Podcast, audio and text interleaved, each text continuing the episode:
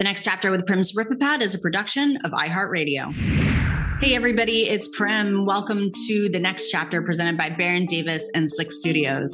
This week's guest is former NFL wide receiver and return specialist and entrepreneur, Walter Powell Jr. Walter was born and raised in St. Louis, Missouri, and attended Murray State on a football scholarship where he'd break all sorts of records and became the program's all time leading receiver with 2,650 receiving yards, 29 touchdowns, and 10 100 plus yard games. And he has since been inducted into the Racers Hall of Fame. Now, after college, he was drafted in the sixth round of the 2014 NFL draft by the Arizona Cardinals. And during his four year NFL career, he played for five different teams, including the Cardinals, Jets, Bills, Raiders, and Jaguars. So there was certainly a lot of bouncing around. I reached out to Walter after he wrote this amazing piece for the Players Tribune titled, What's Your Purpose in Life? It was a first person account about his transition from football, in which he talked about a pivotal moment in 2017 that motivated him to finally walk away from the game of football and into his newfound purpose. How did he pull himself out of this dark place in 2017 after he had been cut by the Buffalo Bills and after he had been dumped by his girlfriend and after he had lost tens of thousands of dollars in this renovation project that went wrong? At what point did he realize football was no longer serving him and that becoming an entrepreneur was his path and purpose in life? And how did it feel seeing himself on the Forbes 30 under 30 list just a few years after retiring from football and realizing that his passion, an app that he had launched called Politiscope, was really making some waves? We explore all these questions during this interview, which we recorded in 2019. So here we are meeting for the first time, recording and filming in an office in New York City, having a conversation about sports, life, and all the ups and downs that this journey brings.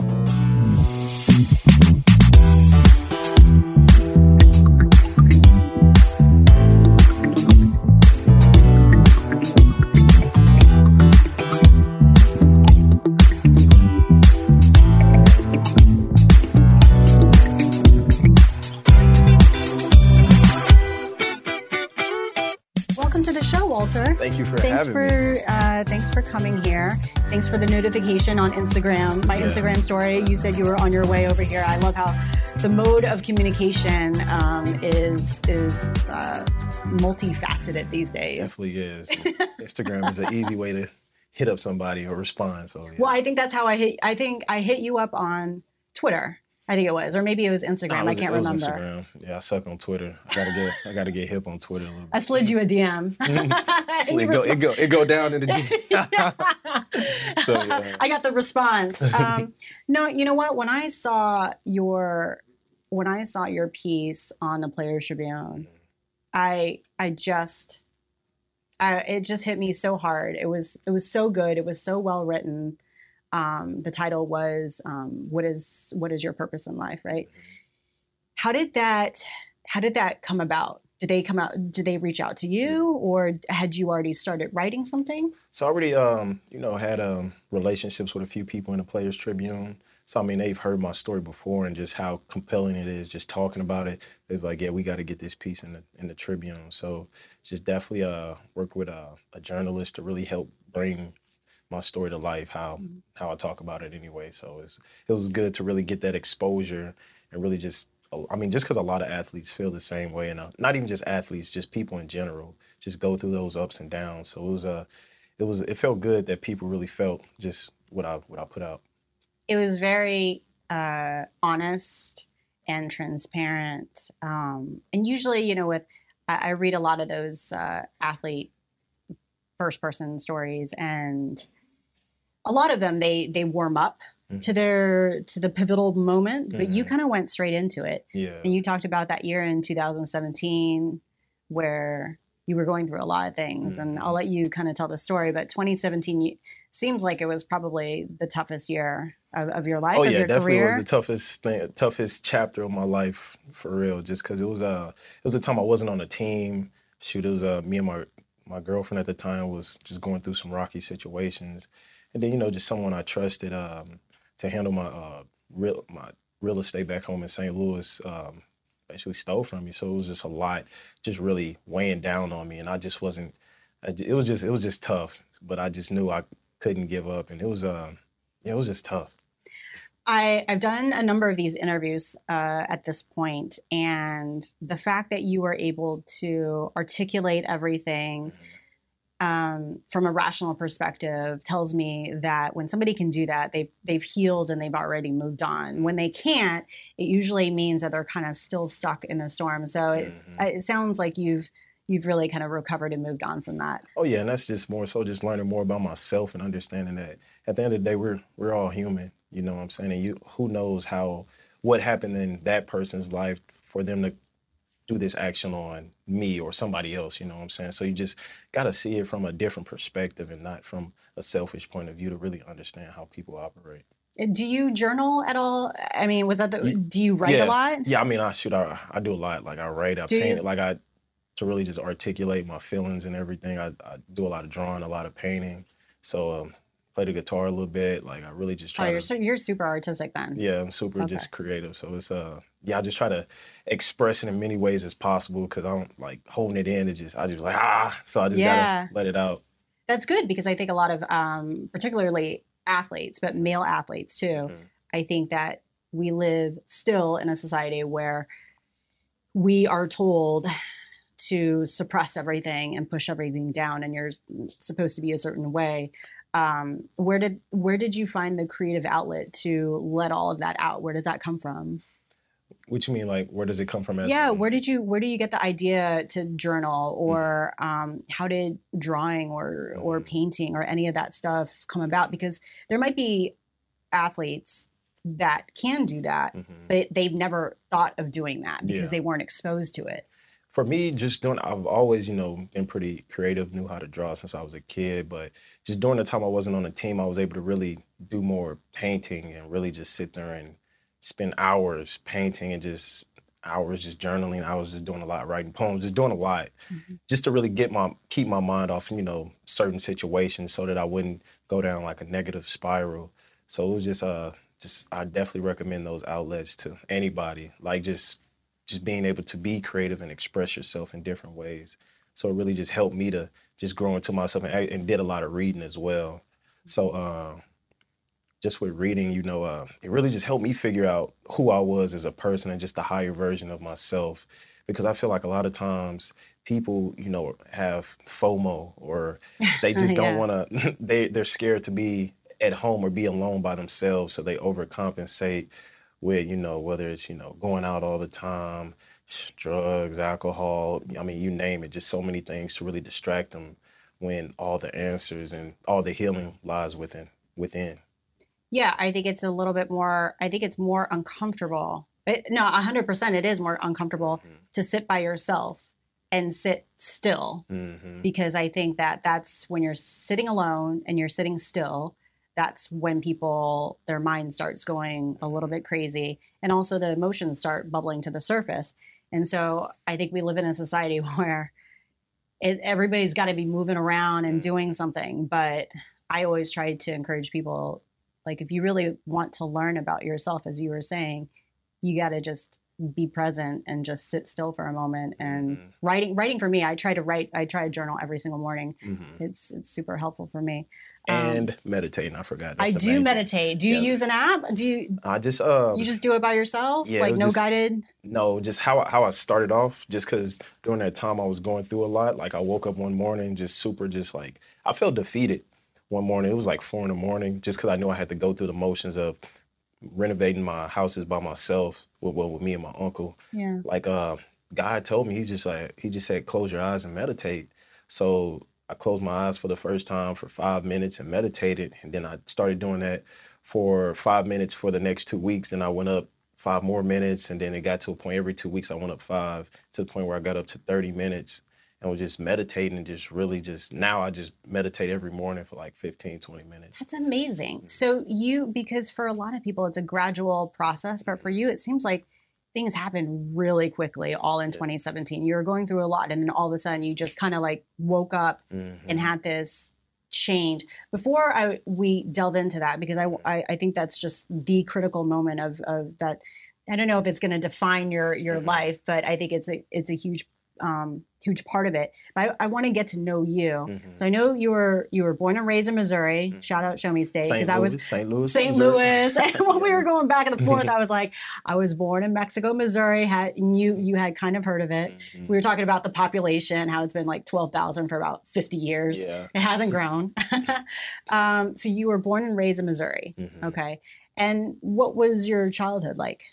I mean, I feel like just um, it's just pretty good childhood. You know, um, single mother. You know, father was you know he was around, but he wasn't he wasn't in St. Louis. He was in Arizona, but he was always you know coming to at least two to three of my games each year. So it was a pretty good childhood. Definitely oblivious to all the current stuff that was, that's happening now in St. Louis. You know, mm-hmm. when you were younger, you know, you just you know when you're just in a certain area, you're not exposed to a lot of things. So it was a it was a good a decent community, but it was uh yeah in sports. You know, follow did a lot of things my older brother did because he played in the NFL, and you know he was he's my mentor, best friend. So he just really uh just wanted to be like him. So yeah, just had a good time. And so, what was your first? What are your first memories of being exposed to sports? I guess through your brother. Yeah. And how much how much older is he? He's eight.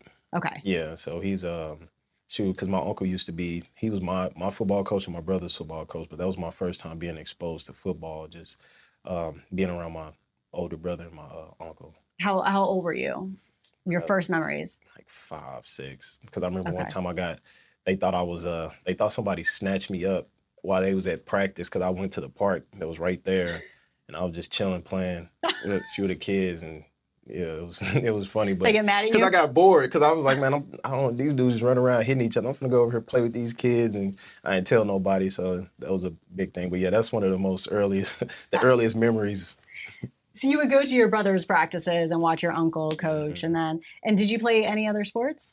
Uh, tried baseball. That kind of it was uh short lived, just because I mean I, I was good at the time, but I just was just went. It was boring. And then when I had my first pop fly come my way, ran it down. That was the day I ended up. Uh, I forgot to wear my cup that day, and the ball just went and hit me dead in the dead in the balls, and I was like, "Yep, it's time to run some track." So I was like, "That's it for baseball." Yeah, I'm good on baseball. Too slow, too painful. Yep. And I was like, "Forget it." so you, so you ran track and also did football, and mm. it was mm-hmm. primarily those two. Yep. And at what point? Oh, basketball, a little bit of basketball. A little bit of basketball. Mm-hmm. Uh, yeah, because I mean, I feel like if you're fast mm-hmm. and you're you're athletic, but I feel like if you're fast, if you don't have good eye-hand coordination, at least you can play some defense. Yeah, that's. Right? I mean, I used to foul a lot. I used to foul out a lot because I was fast, but I was just still in football. I was just too aggressive as a kid. So, yeah. Yeah.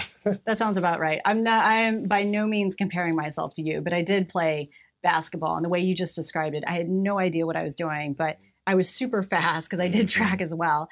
So I just thought I was just supposed to run into people and like just take the ball and just take off. and they're like, uh, you can't do that.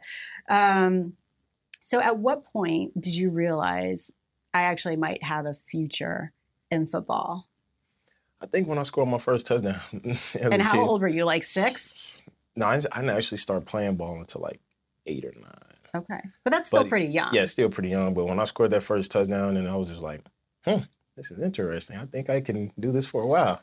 so just that's when the just uh the savagery started to happen, started to come out of me. So and, and um, what was the rest of your career like? Mm-hmm. Um, when did you really start to turn the corner and see yourself as a potential, not just an elite athlete, mm-hmm. but somebody who could really do something at the professional level? I was probably my sophomore year in college. Like I already started to, once I just un- started to understand the playbook, you know, just going from high school to college because our high school playbook was so easy. But then once I got to college and it, you know, I got comfortable with the plays, then I was able to just play fast and just play be me. And then, yeah, I had a had a pretty good sophomore year, sophomore year. But then my junior year, I just I went crazy. I just had like um, a 1,200 yards, 16 touchdowns uh, All American. She was up for the Walter Payton Award, which is like the equivalent of the Heisman Award, Heisman Award Award of uh, D1AA. So yeah. I was just going crazy, going nuts. But that's when I knew because I could have went out, came out of came out in my junior year to the NFL, but I just wanted to get a higher draft grade. So you just decided to stay for that? Oh yeah, because I was like, year, if yeah. I could get 1,200, 1,200 yards this year, next year I'm gonna go crazy. you wanted more. yeah, Yeah. but unfortunately, I ended up breaking my foot four four games before the season was up. So I was like eight. I finished with like 890 yards, uh, probably like 12 touchdowns. But it was a. I thought my I thought my career was over. I was I was crying. I was just all over the place. I'm like, damn, I had to go to like the military or some something like that. But they was like it was minor. But it was uh it was just crazy because I was playing on a broke foot. They said the whole season because I like I Wow. thought I had a sprained foot the whole season, but it just finally snapped on me. And luckily, they said it was a clean break and ended up putting a rod in it, healed up. Probably uh, a few months later, for, just just in time for me to uh, participate in the combine. So wow. So you made it just in time. yeah, At that point, how much was sports um, a part of your future and also a part of who you were? Was it everything, or did you have other interests or other plans? I mean, at that time, once I realized that I could take this the distance, I kind of just honed in and started to focus solely on football. Like I woke up every morning, you know, I had a ritual just because I'm just big on rituals. I wake up and watch the same five highlight tapes of guys in the NFL Hmm. because subconsciously it kind of got embedded in me.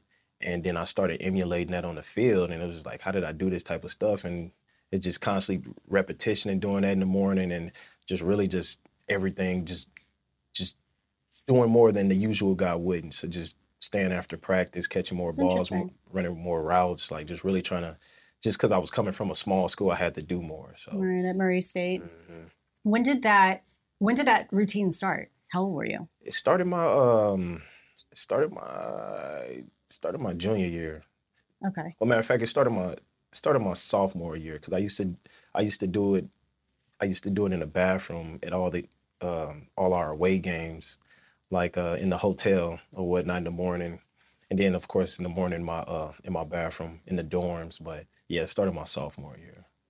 And that's really cool. It's like it's uh I don't know if you knew what mental imagery was back then, but that's just like a different form of it. Oh wow, yeah, I didn't know. Yeah, I mean, well, you know, what um I mean there's there's a lot of athletes that that do it, but it's it's visualization and mental imagery and and there's just a ton of research that shows that um I'm going to go off on a tangent, but there's this renowned uh, study that was done on Russian Olympic athletes back in the 80s Mhm. and they uh, they had four different control groups and the top the number one control group did 100% training Mhm. and then they start splitting it up in the bottom only did 25% training and 75% mental imagery Mm. and guess who performed the best the mental imagery. the mental imagery one and they did a lot less physical training but they found that the visualization there's something about the brain and if you can see it that becomes a reality. Mhm. so you didn't even know what you were doing back then but that's that's exactly what you did and you were only 20 what 20 years old? Yeah, that's was like- amazing. Yeah, because I used to get up early just to be able to get in my morning routine for as getting up in the morning, watching the highlights, doing my push ups, you know, just reading my um devotional and just getting after it. So Wow. because they say it's like it's either three to five or three to six is like God hours, godly hours when most people aren't up during that time. So it's just more time to just take in all that spiritual energy. yeah uh at what time do you get up Now five. I do too. Yeah. yeah. And back then, was it how old? How uh, Five thirty six. five thirty six in college? Yeah. Not a lot of people do that. Not in college. Yeah, I, I had a goal, so I was I was trying to get it.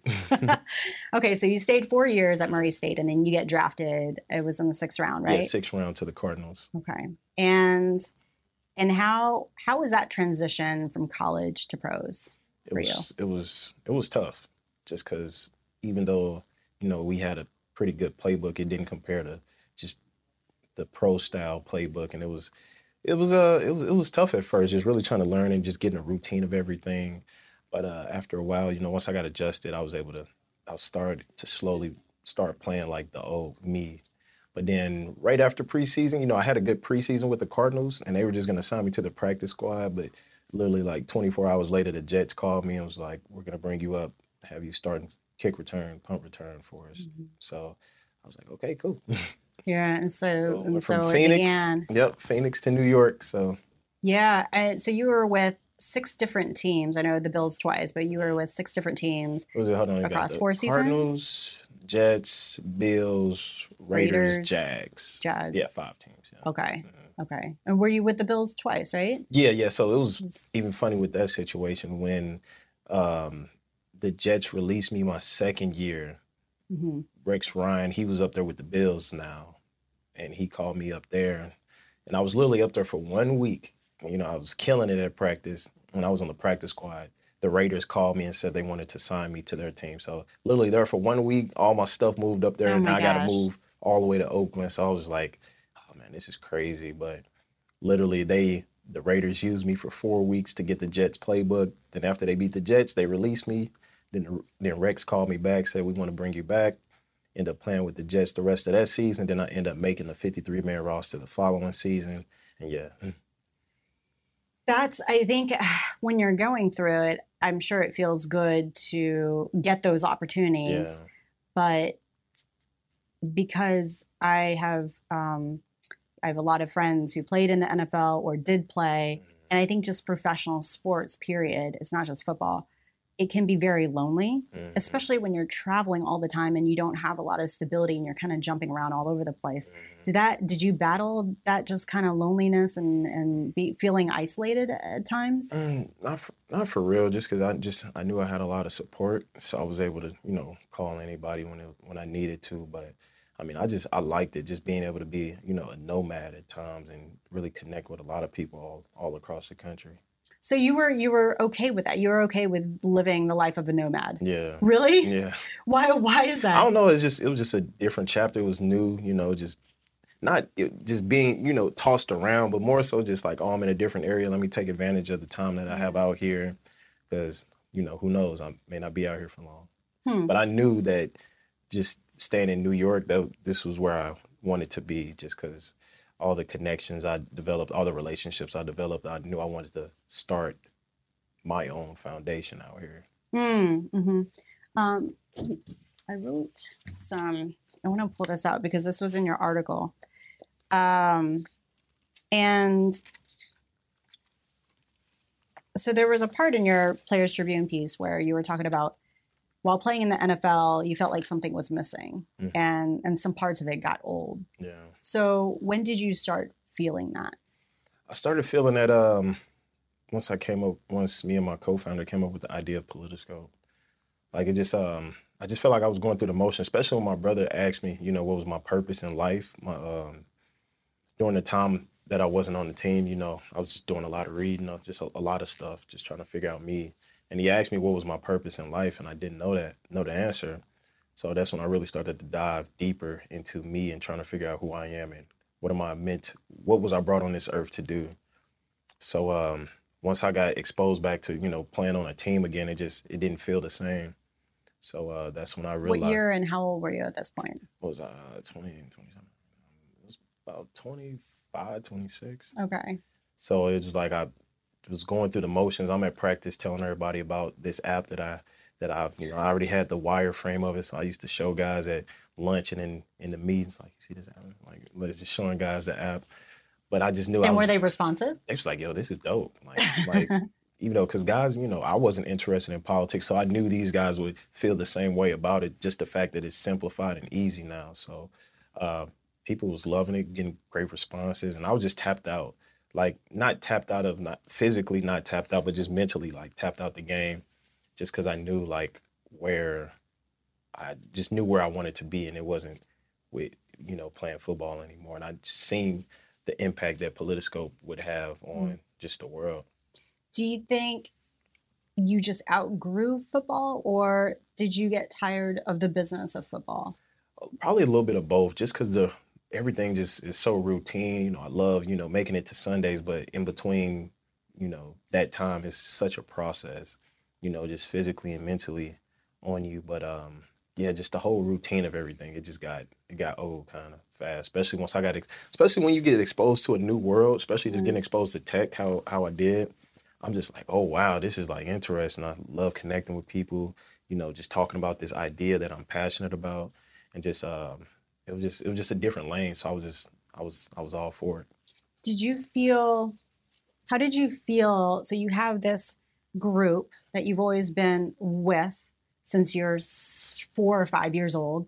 This football group, this athlete group, and then all of a sudden around 25, then you start noticing a shift in your passion. Did that? Did you feel lonely or uncomfortable with that? It's almost like you. Did you feel like you had this secret in your head? I As felt, if, I, I felt a little disconnected from. I was still able to, you know, um, be around the guys and still chop it up and just talk trash, but I just felt like they really couldn't relate to, you know, just my next level of thinking that I just tapped into, just because they were just in this mode, and I and I understood that like they just they can't just because they strictly football, and me I'm you know football and this too, so I feel like you know, uh, probably if anybody could relate, it would, it would have been like the veterans, but the guys that I was hanging around, like they just couldn't relate.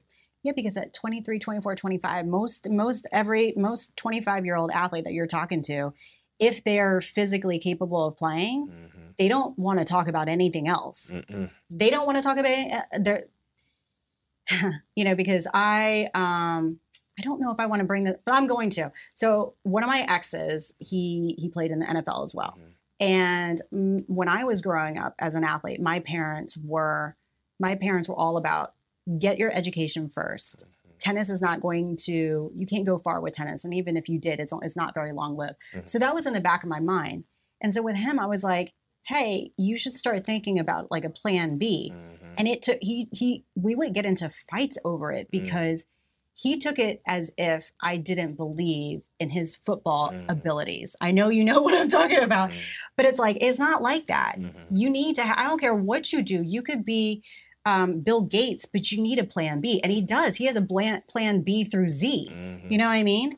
And that's it's um it's interesting to hear you say that because I know the people that you're surrounded by at 25 and Mhm. everyone's got that tunnel vision. Mhm. So it's um do you remember a moment when you woke up or the day, maybe it was that day that you were talking about where you're like, this is it. Yeah, I I, I can't be here. Yeah, I remember just going through the motions and um, found myself in a meeting. And, you know, I always used to sit in the front because I was just drawing up specs for the app. I was just totally tapped out. I was just relying on straight physical ability once we got out there and not tripping off that just because we were in play, we were in the playoffs.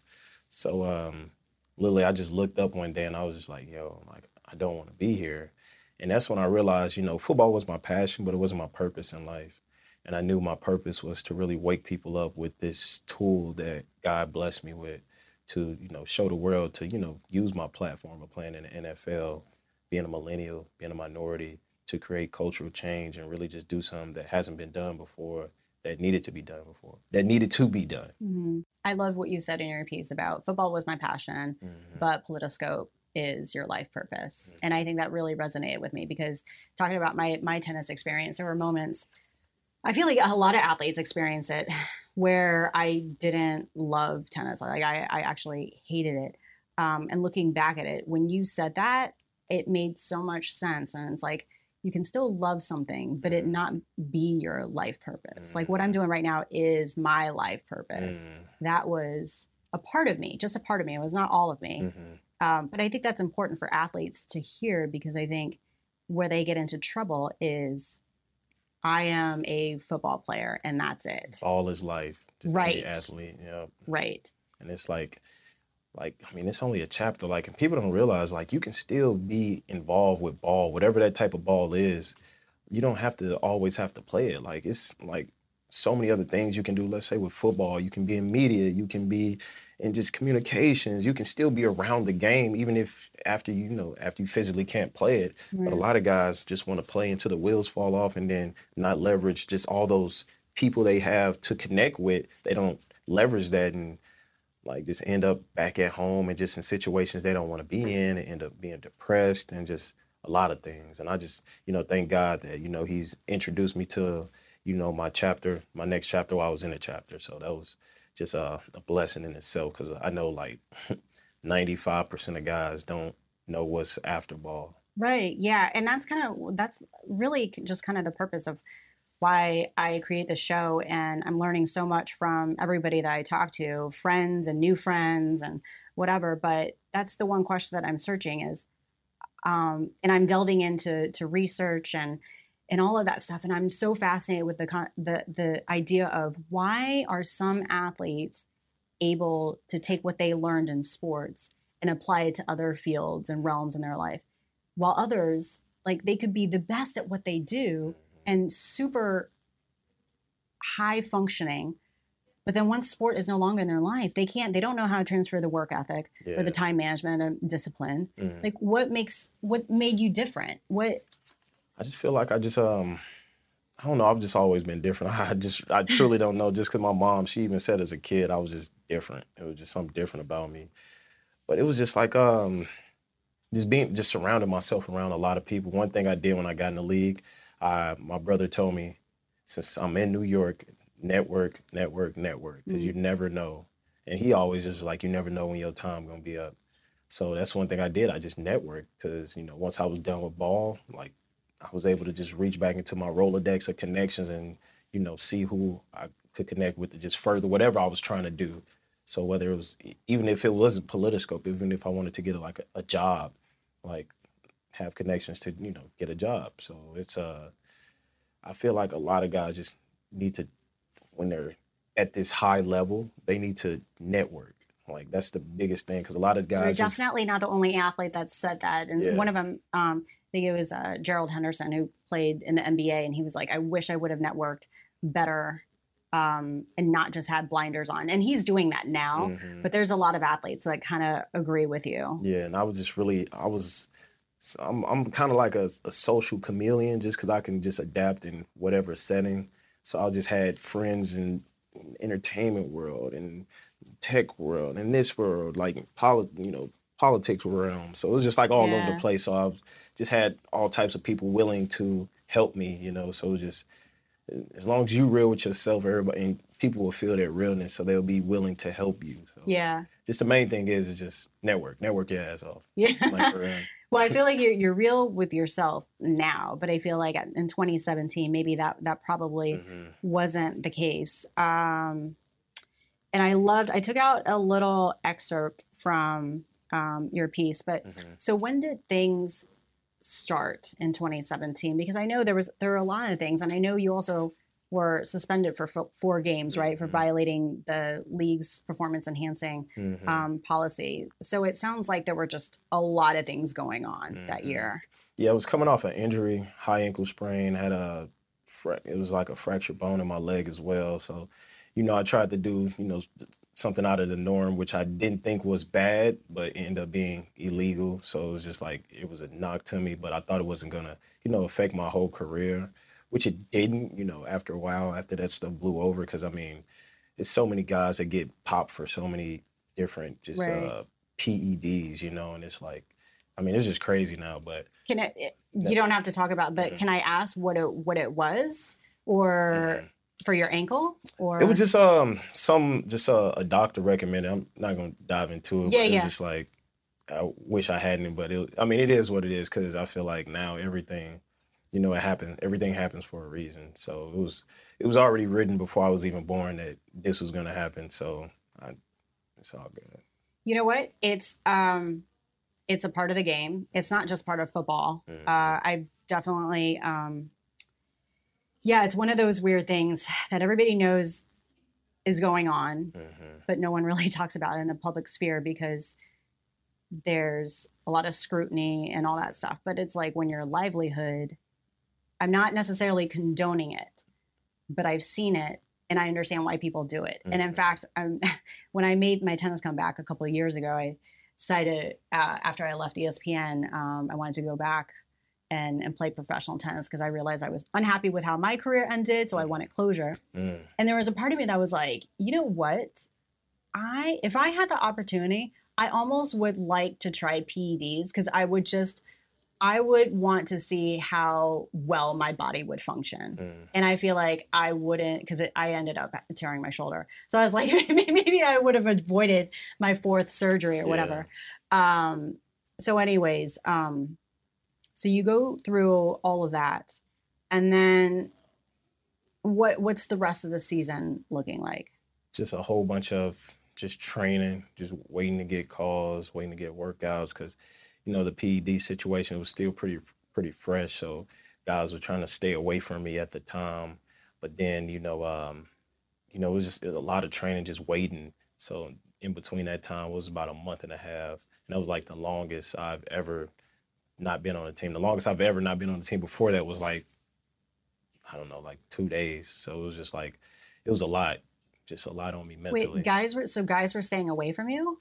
Yeah, teams were like it was just like it Oh. wasn't the right time. You know, it was like maybe towards the end of the season or you know when they needed more receivers. So at that time, everybody was good with receivers. So it was just like, sheesh, just waiting. So um, that's you know when Politiscope came. That's when I, you know I really started reading and really starting just.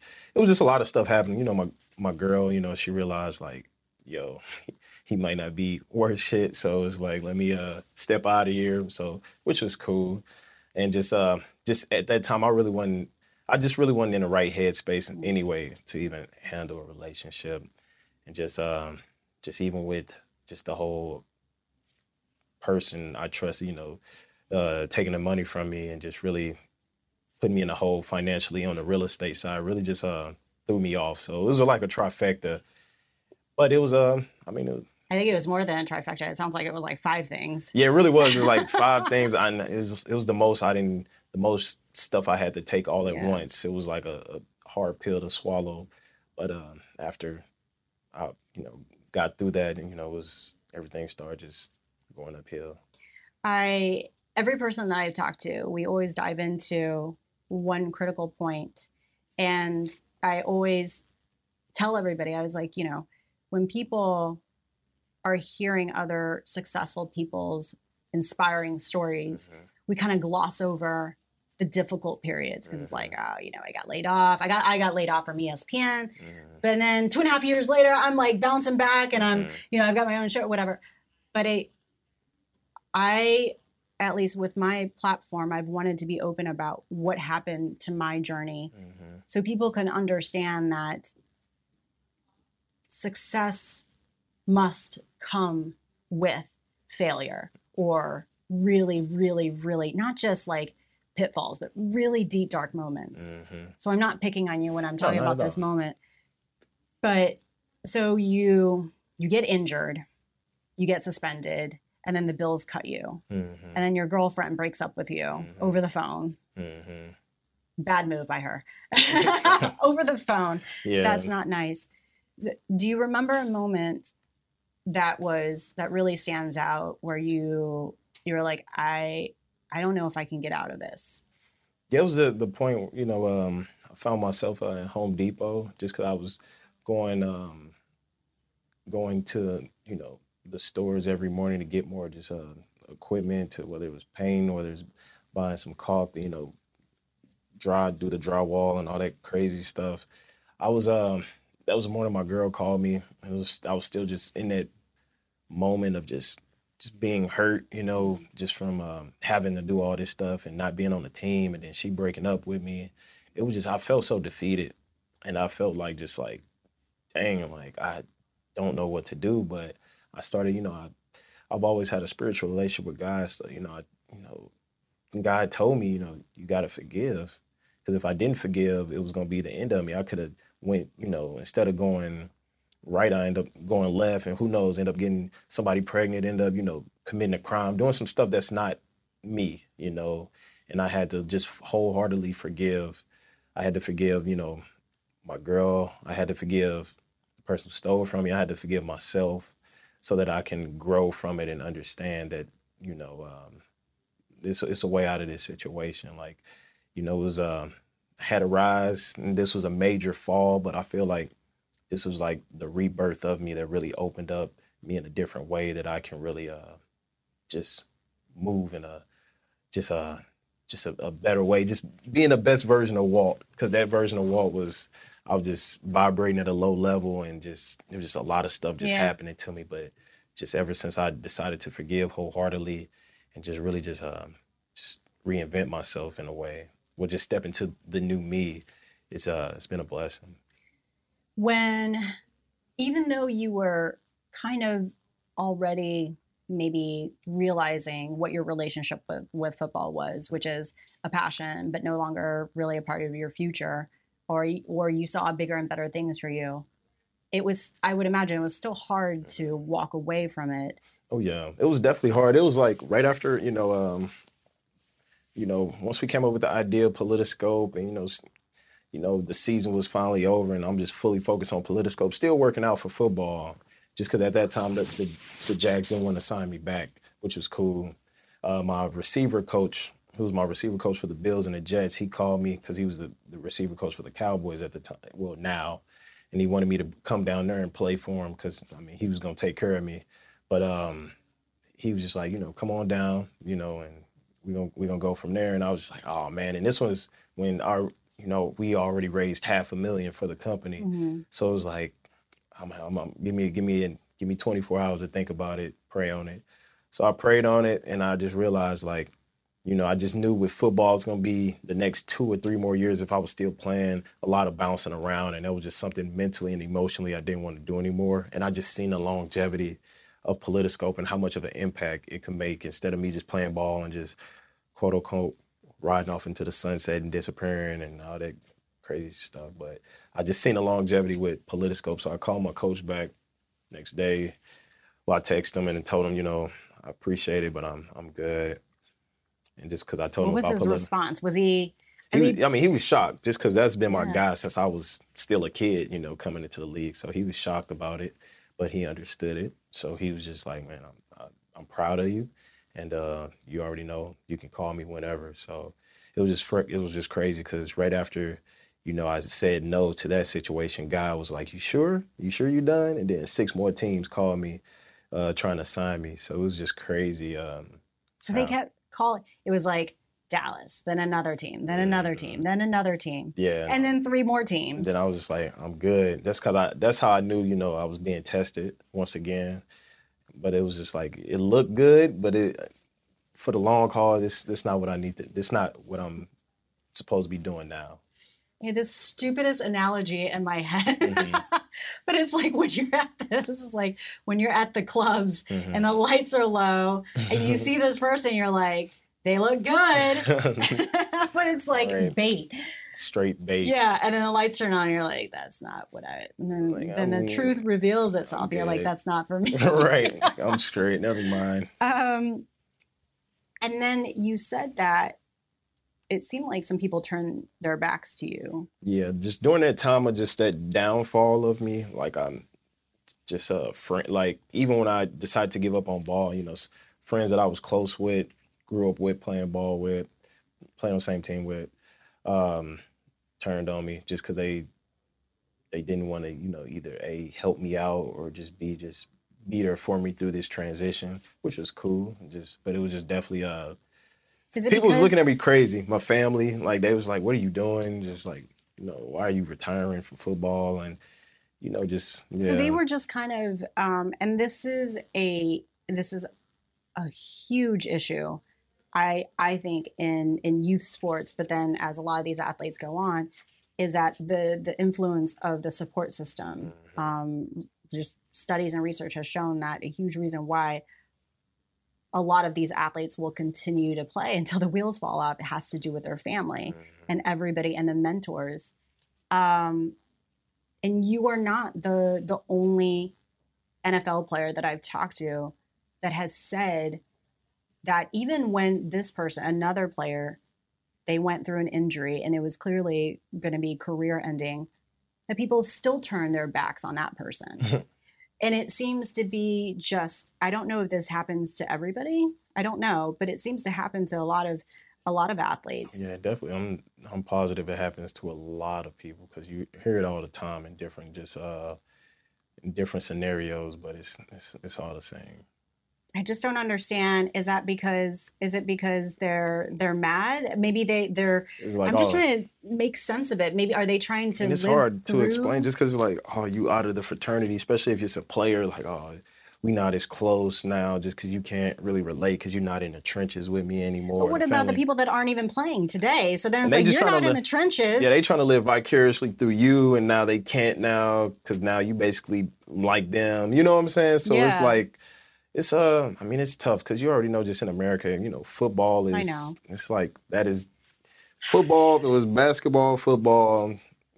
I don't even know the baseball world, but yeah, it's like basketball and football. Like once you're done, I don't, it's, it's just different. The energy change up, and it's like a lot of guys can contest to that. That's I don't know. It's just uh, it's infuriating to me because it's it's like okay, so you have some of these people around you, not just you specifically, just Mhm. that general term, and it's like you have friends who aren't playing sports. You're not an athlete, and then you're gonna get pissed at your friend because they're not playing anymore. Like, what Mhm. gives you the right to be pissed at them for making a life decision? Like, if somebody makes a career change, you don't go over to them and say, "Hey, why are you leaving the the tech business?" Mhm. Or why are you why did you drop out of medical school? You know, or Yeah, whatever else. The real ones, I mean, the real ones gonna be there. The ones that's not real, that's just that's just what's supposed to happen. Shoot, basically, you just uh, weeding out the. I ain't gonna say snakes, but just Yeah. like, you just weeding out the, you cutting off the fat. Shoot, whoever's gonna be be there for you at your lowest, and you know, not dip on you, then those are the ones who should be there for you when you're back on top. hmm Um, I took out an ex- excerpt, which was probably my one of my favorite parts. Mhm. Um, they're your words, so I don't know if you would prefer to read them or do you want me to read it? see. I mean, I can read it if you want, but if you want to read, what you what you want? What do you want? What do you want? This your show. Why I'll, I'll read it for you just because you got it pointed towards me. I was in such a dark place, just so I don't know how to put it really. Just basically low. It was like everything was snowballing on me, or like I was suffocating and couldn't come up for air. I was at the lowest point ever in my life. No team, no girl, no money, heartbroken from three different angles. So I sat in that parking lot devastated, defeated, not knowing if I could ever bear the thought of moving on. Then I heard this voice in my head say loud and clear, You must forgive. Forgive wholeheartedly. And you must do it now, or it may be the end of you. I heard God loud and clear. And even though I was hurting and on the brink of destruction, I knew what I had to do. I said right then and there out loud with my eyes full of tears Lord, I forgive my ex for breaking up with me. Lord, I forgive the person who stole from me. And most of all, Lord, I forgive myself. Fill my heart with forgiveness, love, and compassion and understanding because I'm not perfect, but I forgive. It's awesome. Thank you. What when you read it out loud, what do you what do you remember of that? What do you I mean, I still that? remember it like it was yesterday, just because it was just so. Like I said, that was a turning point because I feel like a lot of people can't. They, it's hard for people to forgive in this day and age, and it's just like just being able to forgive. If you don't forgive, you just, you just hurting yourself at the end of the day. Like just because you still holding on to that situation that happened, and it's just constantly just gonna affect you and how you move in life or future relationships with people. So it's like being able to just forgive wholeheartedly and put it behind me. I was able to grow and really just step, you know, to another level. Cause it's like to forgive people, it just takes it takes a little more than the usual. Like, cause it's like, man, like, Yeah, it's harder than anything it's- else. dead ass. Like it's like like it's hard to explain, but it's just like, man, just forgiving. It's like it's uh I mean, it's it's different. But like different in a good way. Cause everybody quick to have these negative just oh forget that person. Oh never forget remember what they did to you. But it's like, no, it's okay. I understand. You know, who knows what they went through, like I said before, and I, I forgive you because I'm not going to let you hold me back from what's you know what God has for me in my future. Because it's like, who am I to not forgive if God forgives me every day for what I think, what I do, any any action? So who am I to not forgive? So That's awesome. Thank you for sharing that, and thank you for for reading that. Um, my my dad always said, and he didn't say this to me until uh, I was in my twenties. I could have heard it a lot sooner. Probably wouldn't have registered, but he said, "Prim, when you're angry, the only person that suffers is you." mhm. And that always just stu stuck in my head because I do think that we live in a culture where we like to get revenge, Mhm. especially in today's, as you know, political landscape where Mhm. everybody has an opinion and gets really upset when people don't agree with their opinion mm-hmm. and then mm-hmm. we hold on to this and it's just this it's led to this toxic culture but um but you were able to forgive um was it just the voice? Where where else did that come from? Where did you read it from some where did that uh, knowledge about I mean, forgiveness come from? It just it was there like like i said i had a pretty i have a pretty strong relationship with god so he just always you know i just listened once i got to the point where i was having a lot of alone time like i was just able to listen and most of the time it was him telling me or my higher self higher self telling me what to do and just I just heard it loud and clear, and I knew that was it wasn't coming from me saying you must forgive. It was like it, it was just coming from from God, and just really, um, I just I knew it was real because I just had the chills go down my back, and it was just like I just felt the presence of God in that car, just because I it could have it definitely could have went just a total just different direction, and mm-hmm. who knows where I would, would have been if I didn't forgive. So you're sitting in that car and you feel that and then what happens next? I mean, just a a weight was lifted off of me. Like the, the pain was still there, but it wasn't as as deep as it was. It was just like like and it was at first it was like a knife, you know, just straight through me, but it was just it was just now just like a, a freaking safety pin now. The point is still there, but it wasn't as deep as. So, how did you cope with that pain, even if it because it doesn't happen overnight? Yeah. So, how do you deal for people for somebody who's dealing with that kind of pain mm-hmm. and they're mm-hmm. going, they're trying to figure their way out of this hole? How did you deal with that? I mean, just constant um, prayer, constant meditation, because meditation, meditating just put me at peace with everything and just put me in a different state of mind and just with meditating, you can't be judging people and just ah, I can't and meditating. It's like yeah. it's like it doesn't make sense. It's like an oxymoron. So, yeah. like, so it was just really um, meditating and really just venting about it, just talking about it, and just releasing it, and just just yeah, just doing that. That was the main prayer and meditation was the main thing that just really got me over that. And of course, reading and just really understanding emotions, understanding the mind, understanding just uh, just forgiveness. Mm-hmm. Yeah, meditation I could see is a huge component of that um, for for people who don't meditate. I, think there's still there's a lot of people doing it. The whole mindfulness and yoga um, trend is is on the up and up, and I know there's a lot of people that kind of think it's a little uh, you know, I don't know what the word is, phony or hippie or whatever, but it, it, it really works. I don't know I don't know a lot of elite or successful just people in general that don't meditate mm. because I think um, for those that are listening, just to give you a backdrop, uh, what it does, it basically trains the brain mm-hmm. um, to stay in the present moment, and also you're you become trained to separate yourself from your thoughts, mm-hmm. and that's the biggest thing. Is like you don't you aren't your thoughts. Mm-hmm. And that was a confusing thing for me because I was like, what are you talking about? Like, I'm not my thoughts. But the brain is used to, it's a tool and it likes to fix itself on problems and ideas. And that's what you're talking about. Like, if you're mad at somebody, likes to grind and think about it. Like, what can I do? um, okay, so that happens.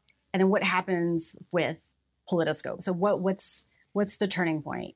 So with Politiscope, well, first off, to just talk about what what Politiscope is. created a player profile app for politicians that breaks down and explains every bill a politician votes for or against in the layman's terms.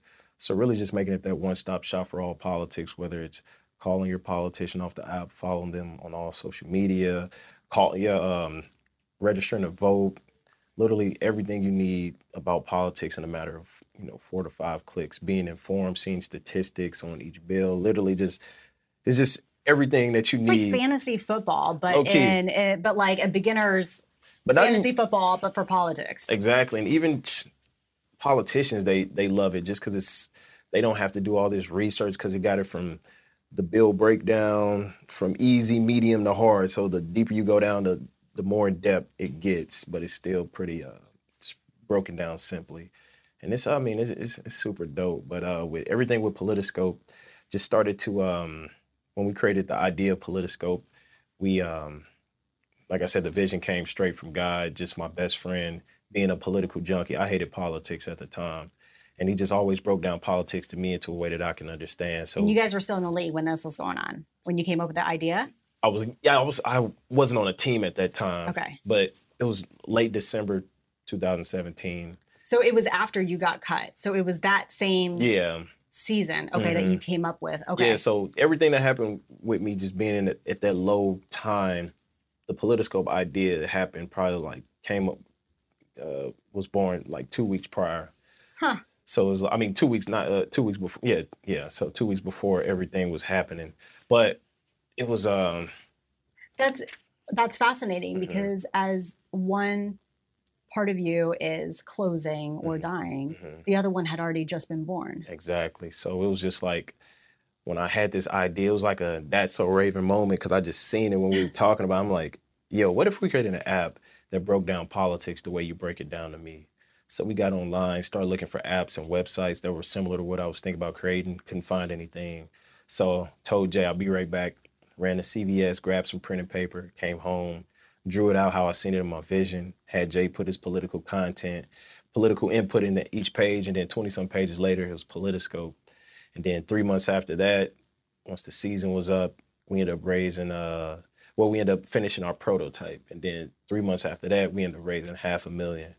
And then uh, after that, we just I love how you simplify it because it is not that easy to create an app. I, and. I, yeah, because my, my husband Ben is, um, my husband Ben is is kind of in the tech space and venture Mm-hmm. capitalist space, and he's he's done some stuff in that, and it is not easy because you have to go through, you have to figure out the algorithm, you have to figure out the graphics, you have to go through like the beta period, you have to get Mm-hmm. investors, and it's like constant pitching and pitching and pitching. All and it's not even just like pitching.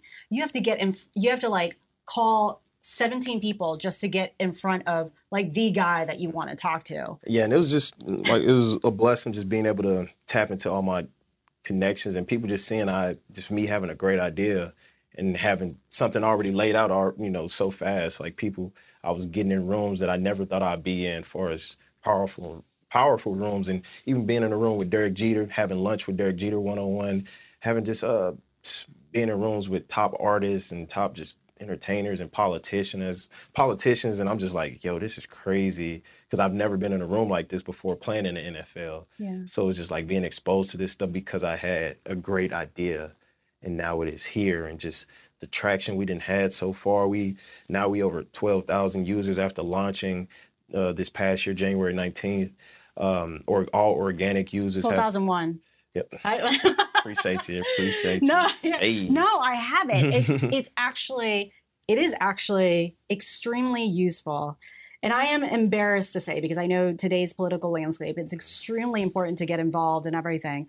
But for me, I think the hardest thing, um, I enjoy clearly, I love in depth one on one conversations because the information is easy to filter and you're getting it from the horse's mouth, right? I think the thing that is really annoying about politics is that everything is just, it's like a pitch.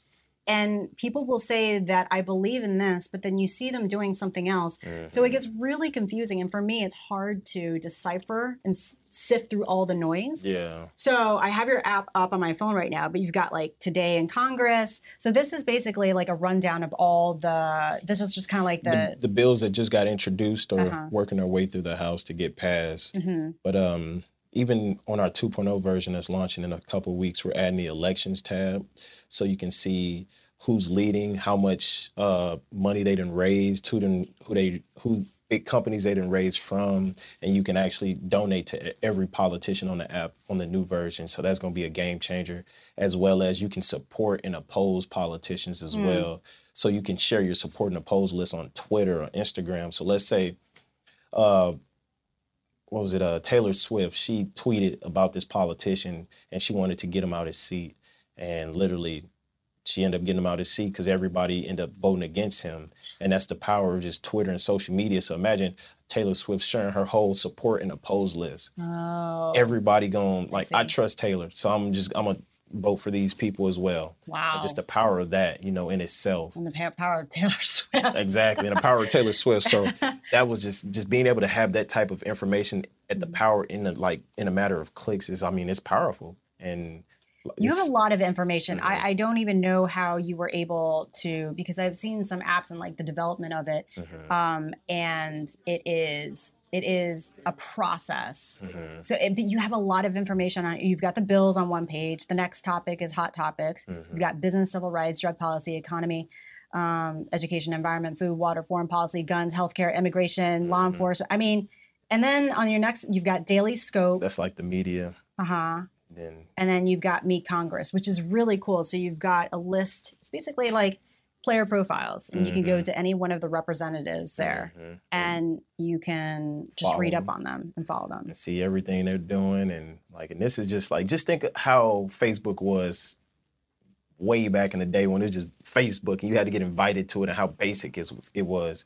That's kind of how we are right now, but we on steroids compared to how they were, just visually Oh, and just yeah. where we at. So just think Well, about it's not just like anecdotal people posting stuff. Exactly. This is like real information. Exactly. So it's like this, like the updates we have in stores, like it's really gonna separate ourselves from anybody who are competitors. Like it's like I'm excited just where we're headed with this. And like I said, just using my platform and just in this day and age, ain't no better time. There isn't no better time than now to have a Yeah. tool like this, especially with the political climate and just how biased it is. And just it's like um so tribalistic because everybody is like oh i'm over here. Oh, i'm over here. And i don't care what you know what i'm saying? And why, why don't we just come together with the facts and not play this whole high school you know click thing? You feel me? So it's like coming together with straight facts. And if you are you know feeling some type of way about the facts then it lets us know like all right you a little you a little corrupt or you're a little iffy Right. so i mean just bringing the straight facts so it's like either you with it or you not but either way you own it Yeah, I mean, this is extremely uh, useful. Are we good with the battery and all that So, Okay. Um, I am, I mean, when I was on this thing, I was really fascinated. I just, the content. So, how do, for a lot of these, um, for a lot of the people out there, athletes or non athletes, and they have an idea, but the the war of attrition or whatever you want to call it from Yeah. just having an everybody has an idea mm-hmm. but to take an idea and put it into motion Mm. what's the difference how were you guys able to put this idea into motion I feel like everybody has great ideas. Like it's just a matter of just execution. How are, are you willing to ex? Are you willing to sacrifice? Are you willing to do what needs to be done to make to make it to the next step to bringing your baby to life, whatever that idea is? And I mean, if you are, I mean, it's gonna come to life. But if not, it's forever gonna be in the cloud or forever gonna be at step one. So can you give an example like what's something that you would do like far as like anything work Well- ethic getting up what do you cold call people I mean, Like- all that like when I first started, you know, asking, you know, looking for investors, it was cold calling, you know, just networking. That's a, definitely networking and trying to piece together. All right, what room should I be in? What event should I go to to really maximize just my opportunity to get investments and, And- just really uh but like how do you but Mhm. even then like how do you network because Mhm. if you're out of the nfl now Mhm. it's not like you're like oh i'm going to go to bill's charity event is you know so how do you figure out what events to go to I mean, I mean, still could if I wanted to, but it's just more so. Um, like I said, I've been blessed to really just connect with a lot of people on the East Coast, and you know, people just rock with me because I'm I'm me, you know, and it's just being genuine, being real, and you know, just being a, a, good person. So they just, hey, come to me to come with me to this event, or come with me to this event, and just really just me just following my intuition. Like it's times where, and just this is a just long story short just following your listening to your higher self. It was uh, about a year ago my boy was security guard for drake and um, he they had they had a concert in at barclays and he invited me and i was just like i'm good because i just finished working out and something told me why don't you go? You never know who you're gonna meet. So i ended up i was like all right i'm gonna go. So I ended up going end up you know he ended up giving me um you know tickets to the vip area so the first person i've seen was somebody that i knew from up at buffalo but they're in toronto and he was like hey how you doing it's been a while i told him what i was doing with football i mean what i was doing with the app and he was like you know come up to um come up to Toronto next weekend. It's uh it's TIFF, was a film festival. hmm So I was like, I don't know. And then my higher self was like, you never know who you're gonna meet. So I was like, all right, cool. I'm gonna go now just because I already got here and met this person again. So well go. So next thing you know, long story short, end up meeting one of my advisors that end up helping us really making our the back end of Politiscope airtight, connecting with all types of people all over the place. End up meeting somebody who end up connecting me with me getting connected with the guys at Players Tribune and now the mm-hmm. story. So it's like it's like all that Yes. networking. Like over this past year and a mm-hmm. half, I probably done networked with over 600 people. Like just uh just because I know it's it's another opportunity to get in front of somebody. You know. And a lot of it is also just being really open about your concept. Mhm. And the moment we started talking about Politiscope, like your eyes lit up. Yeah. And you just got a big, it's like an eight year old Walter just Yeah. smiling. You get so, Big you get That's my so baby. excited Yeah. about it. And you can tell. And I think that passion is extremely infectious. Mhm. It really is. It's almost, you, you don't have to be the smartest person in the room, Mhm. but when you are passionate about something, that alone will, that's the thing that's going to carry your baby, the concept. And that's one thing I feel like I'm I'm not gonna say I'm the best salesman, but when it's something I'm passionate about and I believe in, like I'm I'm, I'm gonna sell the hell out of it. And shoot, I, you gonna like it. So it's like with Politiscope, I can't do nothing but sell it just because it's I mean it's just dope, and I feel like everybody this is something everybody needs. Like not one person say I, I can use this, but no, they you can. I Like, actually, and it's not even just like a like. Like some Mhm. people, re- like I actually really need this Yeah. because there's a lot of information to sift through. Um, what I found interesting in your in your piece about the Players Tribune, also you mentioned that football has prepared you for the tech space, which is, you know, we're we're kind of exaggerating, but it's 99% white. You know, Uh, it's No, it- predominantly no, that's, white that's, males. No, you're not exaggerating. It is. It's Oh, is it? 99% white, and the other one percent is women and minorities. I didn't realize that was an actual stat. I thought it was just Yeah, it's ridic- hyperbolic. It- It's it's ridiculous. Like, Wow. So it's, That's actually kind of sad that it's not. Um, I mean, it, it it is super sad just because it's like it lets you know like just where just society is headed. Just like they really Yeah. trying to, and I ain't gonna say they, but it's just like just really trying to just get pushed out of that realm because that's where I mean that's where everything is tech. That's where a lot of the money is in tech, tech and real estate. That's where a lot of the money is. So it's like, um, I mean, you just see. I mean, it's right there in, in the numbers. Yeah, I mean that's really unfortunate. I mean that's actually kind of scary, especially if that's an implication for the future. Mhm. Um, but you said that football has prepared you Mhm. for the tech space, and I'm so curious, how is that? Because when you're, you know, when you're pitching, Mhm. you're in front of venture capitalists, and all of them are older white males. Mhm. So how did football prepare you for that? I feel like football prepared me just because it's just um, football has put me in a lot of uncomfortable positions, dealing with a lot of adversity, just from a mental and physical standpoint.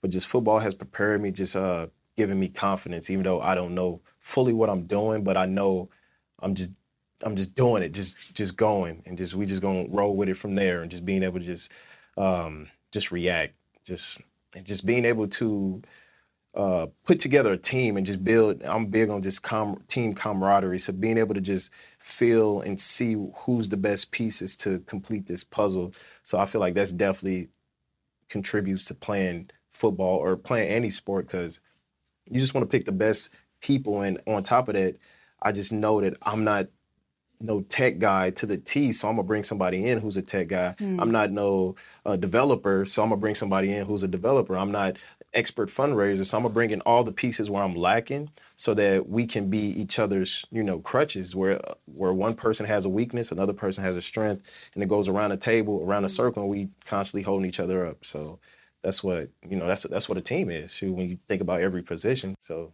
yeah.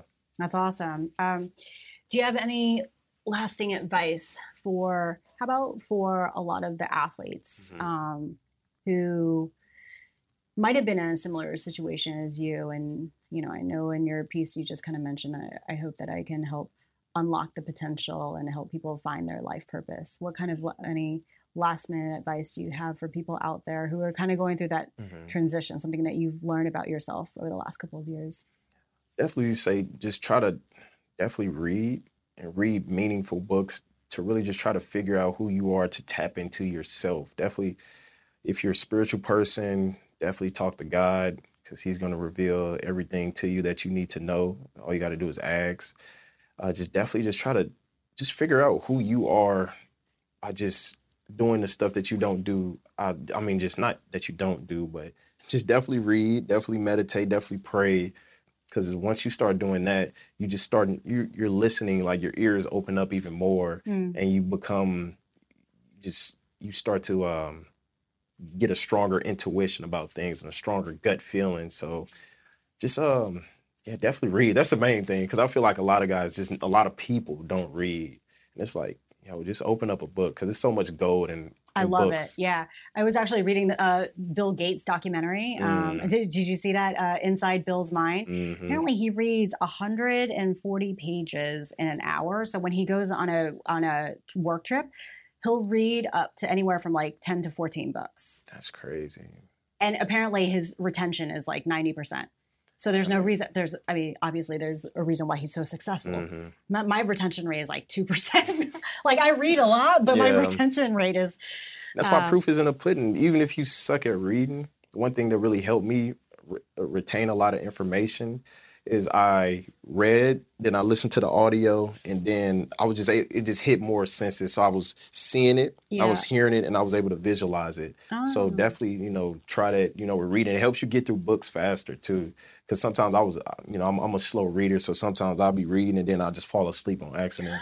But must be that not that interesting. For, whatever you're reading. No, it's interesting. It's just I'm freaking. I'm I'm I'm a grandpa at heart, so I'd be. so I'm done. But definitely try to try to audio while okay. you're reading. So it's it's like somebody reading you a story, but you're just following along and visualizing it and just going with it. That, that's what helped me. I love it. All right, Grandpa at heart. Walter, thank you so much for coming on the show so and like opening up and everything. I, I really appreciate, I appreciate your story you. is inspiring, and we're going to be fo- following Politiscope. Where can people find you? You can find me and Politiscope on Instagram, on Twitter. You can find me on Instagram, Speed Kills Nine. Um, gonna change that pretty soon. but um, you can follow Politiscope at uh, Politiscope app on Twitter. Definitely download Twitter. I mean, download Politiscope. It's on in the App Store and in the um, uh, you can download in App Store and Google. Google Play. And 2.0 is coming out soon. 2.0 coming out in a couple okay. weeks. Excited about that. So do I need to download the 2.0? No, it's gonna it's gonna automatically. Oh, so okay. Then you just gonna be like, oh my gosh, this is crazy. I but know, I'm excited. I'm excited for it because it's, it's a game changer. Thank cool. you. Thank you. Over the course of this season, in the next chapter, I've pointed out multiple times how sport can sometimes interfere with an athlete's ability to transition from the game. And I really don't mean to frame sports as a negative experience. My only aim is to just cast a spotlight on all sides of the athletic experience the positives, the negatives, and of course, everything else in between. Now, in this case, Walter's story is a fantastic example of how sport can prepare you in a great way for the inevitable pivot into your next chapter. In his case, football really prepared him for the entrepreneurial path and the startup world because football has put him in so many uncomfortable positions. And as a result, he's become so comfortable with being uncomfortable. And even when he's not really sure where he's headed and is confronted with this imposter syndrome, Football has taught him to have faith in his physical and mental abilities and to have confidence that he can handle just about anything that comes his way. You know, I think a lot of people believe confidence is just this mindset and attitude that can happen like that. But it's not an overnight endeavor. You have to build confidence. You have to build the confidence muscle, so to speak. And it's acquired through experience, it's acquired through repetition, through hours and hours of practice, through mistake after mistake after mistake, and failure after failure. And the reason why failure is so important to the building of confidence is because going through that type of adversity enables you to learn more about your craft, to develop that resiliency and thick skin that's required to achieve a certain level of success, and to build this inner belief that no matter what happens to you, no matter what occurs throughout this process, nobody wants this more than you do. And nobody has been through the things that you have been through to achieve this goal. And that confidence that Walter speaks of is not something that happens overnight. It is a long process that takes days, months, and oftentimes years. And sport can help accelerate that process. So, to everyone listening to this episode, especially to all my young listeners, the ones who often ask the question, How do I become confident? I really hope Walter's story and, and this explanation helps just a little bit. As always, feel free to send me your thoughts and questions and comments. You can hit me up at prim underscore Siripipat on Twitter, Facebook, and Instagram. The next chapter with Prim Siripipat is a production of iHeartRadio. For more podcasts from iHeartRadio, visit the iHeartRadio app, Apple Podcasts, or wherever you get your podcasts.